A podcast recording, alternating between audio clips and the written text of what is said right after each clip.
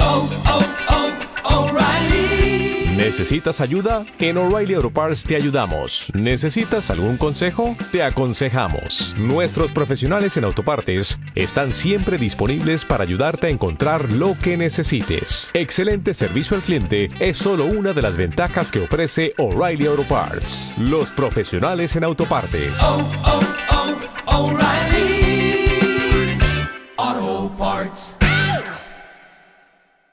Capítulo 21. El Génesis, creación y evolución. Pregunta cómo se originó la vida tal como la conocemos. Es obvio que la vida se origina desde la potencialidad infinita de lo no manifestado, que es lo único con suficiente poder como para crear vida. El mundo material de la forma es un mundo de efectos, no tiene poder intrínseco, y mucho menos el poder de la creación. El poder emana de la realidad suprema, que en sí misma no tiene forma, pero es intrínseca a ella. Cuando el resplandor del infinito, Dios, luz desciende sobre la materia inerte, origina en su interior tal sustancia de influencia organizadora, tal potencialidad, que es un efecto del campo de atracción de la vida en la conciencia. Así, la vida es engendrada por la luz de la divinidad, que es el origen último de toda existencia. En esta manifestación la conciencia es, así pues, el agente. La forma surge en apariencia como el esto y el aquello de la sustancia, materia. Sin embargo, la vida no es diádica sino triádica porque entre el esto y el aquello, se necesita un agente de crecimiento y acción. Este tercero surge como un patrón de atracción en la conciencia y se manifiesta como el protoplasma vivo básico. La vida no puede surgir de la sola sustancia debido al requisito de la presencia del resplandor de la divinidad. Para que la vida continúe, necesita propagarse y sustentarse. Los patrones de atracción de la creación son trinos y uno en el sentido en que la presencia de Dios activa las potencialidades allí donde las condiciones son favorables. Es decir, el aliento de Dios. En el principio, estaba Dios como luz, que es la energía de la creación y de toda vida. En el principio, solo había energía infinita y potencial, y esta energía se manifestó después como materialidad y sustancia. La activación de la diada básica de la estructura de la materia se realizó al añadir un agente vitalizador que permitió que la vida pudiera desarrollarse. Las primeras formas de vida eran sumamente sencillas y básicas, y su primera tarea consistió en sobrevivir y duplicarse. La conciencia era el agente activador de la evolución y, dentro de ella, los campos de atracción dieron los patrones para la forma, haciendo posible así la retroalimentación y el aprendizaje la evolución tuvo lugar dentro de los campos de atracción de la conciencia, que se manifestó en formas de vida más complejas, con una inteligencia intrínseca básica y con la capacidad para almacenar datos. La motilidad apareció junto con otros aprendizajes adaptativos. El requisito del almacenamiento de datos y la comunicación dieron como resultado la creación del sistema nervioso y, con el tiempo, del cerebro. La creación incluye las estéticas de la inteligencia y la aparición de la vida en una manifestación inagotable de belleza y gracia. La evolución es, por tanto, la gracia de Dios que se manifiesta como una creación continua que es estructurada a través de la inteligencia de la propia conciencia. La vida es un resplandor de Dios, que se manifiesta a medida que el universo se expresa a través de la evolución. Somos tanto el producto como los testigos de la creación en tanto que proceso continuo y eterno. La ciencia se ocupa solamente de los mecanismos de la forma, pero la vida solo es comprensible desde el punto de vista de los dominios no lineales de la conciencia. Esta es la razón por la que hay ahora tanto interés de la ciencia en la conciencia como tema legítimo de estudio. Se considera que la ciencia de la conciencia es el área más fructífera de investigación para la futura evolución del hombre. Pregunta por qué es tan importante la evolución de la conciencia. Para la humanidad, esta expansión de la conciencia es crucial, pues sin ella, la humanidad se habría encontrado en un punto muerto. El campo principal en el cual ha evolucionado la humanidad en los últimos mil años ha sido el de la tecnología. La calidad de vida ha mejorado, pero la mayor parte de la población mundial continúa sin acceder a esa calidad de vida. Los problemas más básicos de la humanidad, como la pobreza, el crimen, las adicciones, los trastornos emocionales y psiquiátricos, la guerra, y los conflictos han predominado continuamente durante miles de años. Solo en esta vida, han habido dos guerras mundiales, la Gran Depresión, grandes epidemias, un crecimiento desmesurado de la población y un gran incremento del crimen, las drogas y la pobreza. Principalmente en el campo de la medicina se ha dado un gran progreso, con la eliminación de muchas enfermedades y el alivio de muchos trastornos mentales. Hasta 1986, como ya hemos dicho, la conciencia de la humanidad permaneció en el rango destructivo y negativo, por debajo de 200. Mientras estuvo en el 190, la humanidad permaneció atrapada en el nivel del sufrimiento. Las soluciones populares propuestas ante los problemas sociales, como el fascismo, el comunismo, las dictaduras y los proyectos utópicos, resultaron ser peores que las circunstancias originales que todas estas soluciones pretendían resolver. Incluso la religión se convirtió en una gran opresora, implicándose y prestando apoyo a carnicerías y crueldades de proporciones inmensas. La corrupción del poder invadió todos los campos del quehacer humano. Todos los progresos que se dieron en la sociedad tuvieron su origen y fueron sustentados por esa minoría de la población que computaba por encima del nivel 200. Así, se podría decir que la medicina y la ciencia, que se hallan ambas en los 400, han constituido las principales contribuciones en cuanto a efectos positivos. La industria, en los 300, también ha sido una benefactora de la sociedad. En cambio, resulta significativo que, incluso ahora, la mayoría de la población mundial continúe calibrando por debajo del nivel de integridad en 200.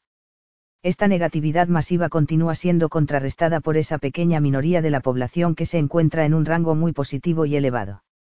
Eso es suficiente para contrarrestar la gran negatividad de las masas que, si no se contrarrestara, derivaría en la destrucción de la humanidad.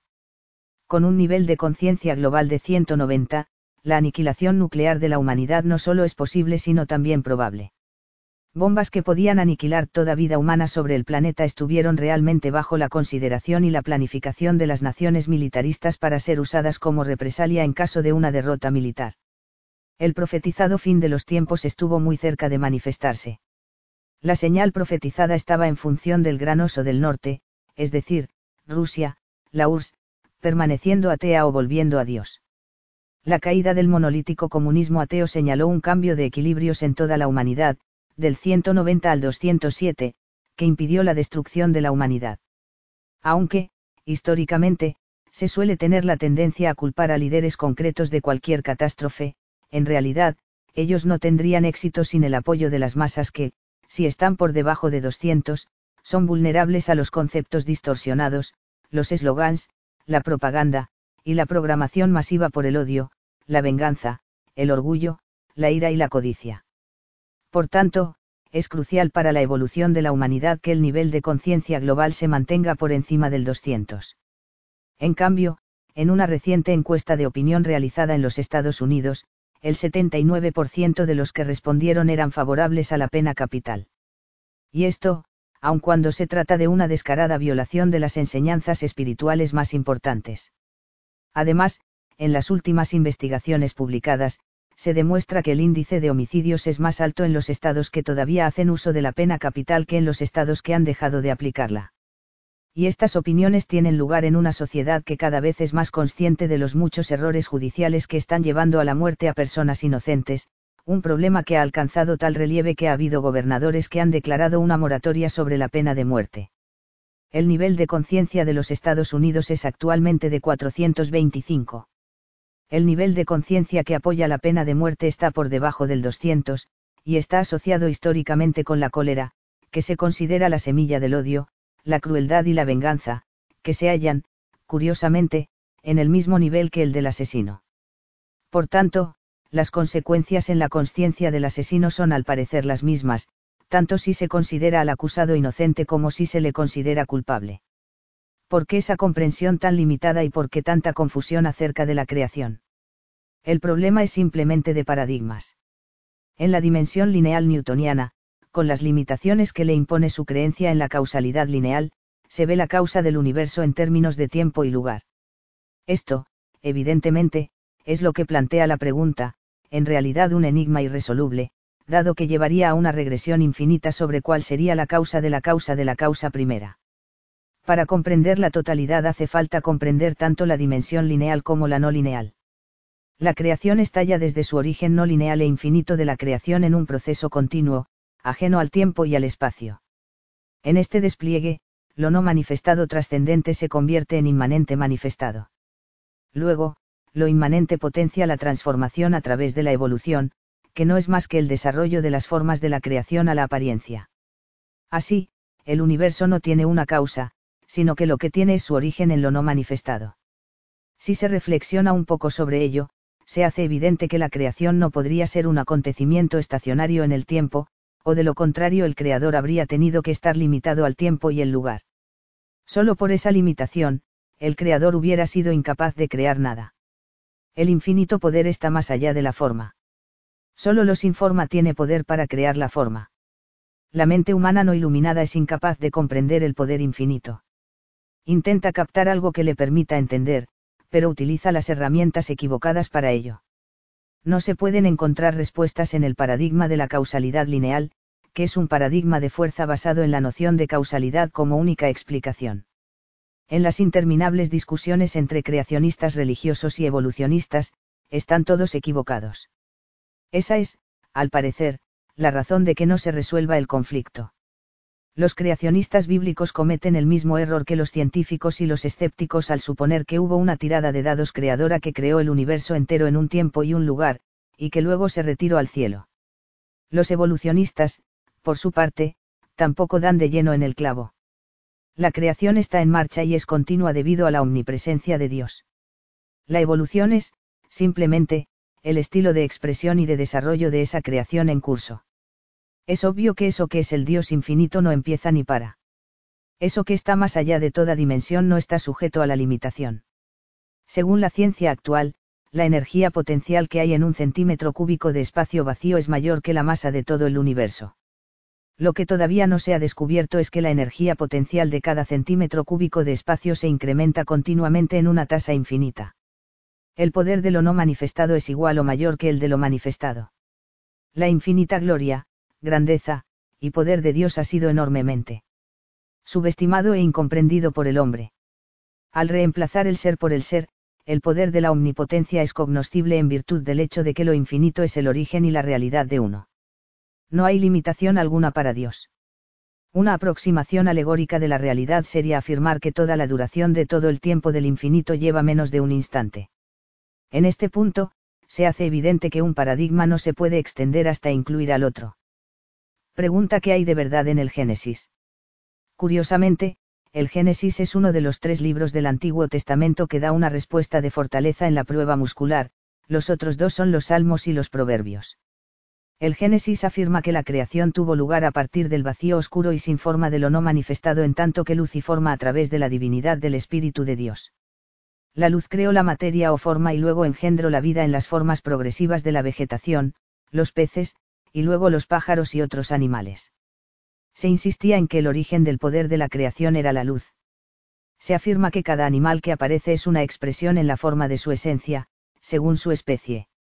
Por último, se creó al hombre con un gran poder sobre el resto de las criaturas vivas y, por tanto, con dominio. Después, vino la fatídica advertencia de evitar la dualidad y la no realidad del bien y del mal, que están relacionadas con la percepción y generan la creencia en lo irreal. Esta advertencia era necesaria porque el hombre era una criatura limitada, y a diferencia de una deidad iluminada, era incapaz de diferenciar entre la verdad y la falsedad. El hombre vino a la existencia en la forma, le puso nombre a todos los animales de la tierra. Sin embargo, el hombre disponía del suficiente poder de conciencia como para generar creencias.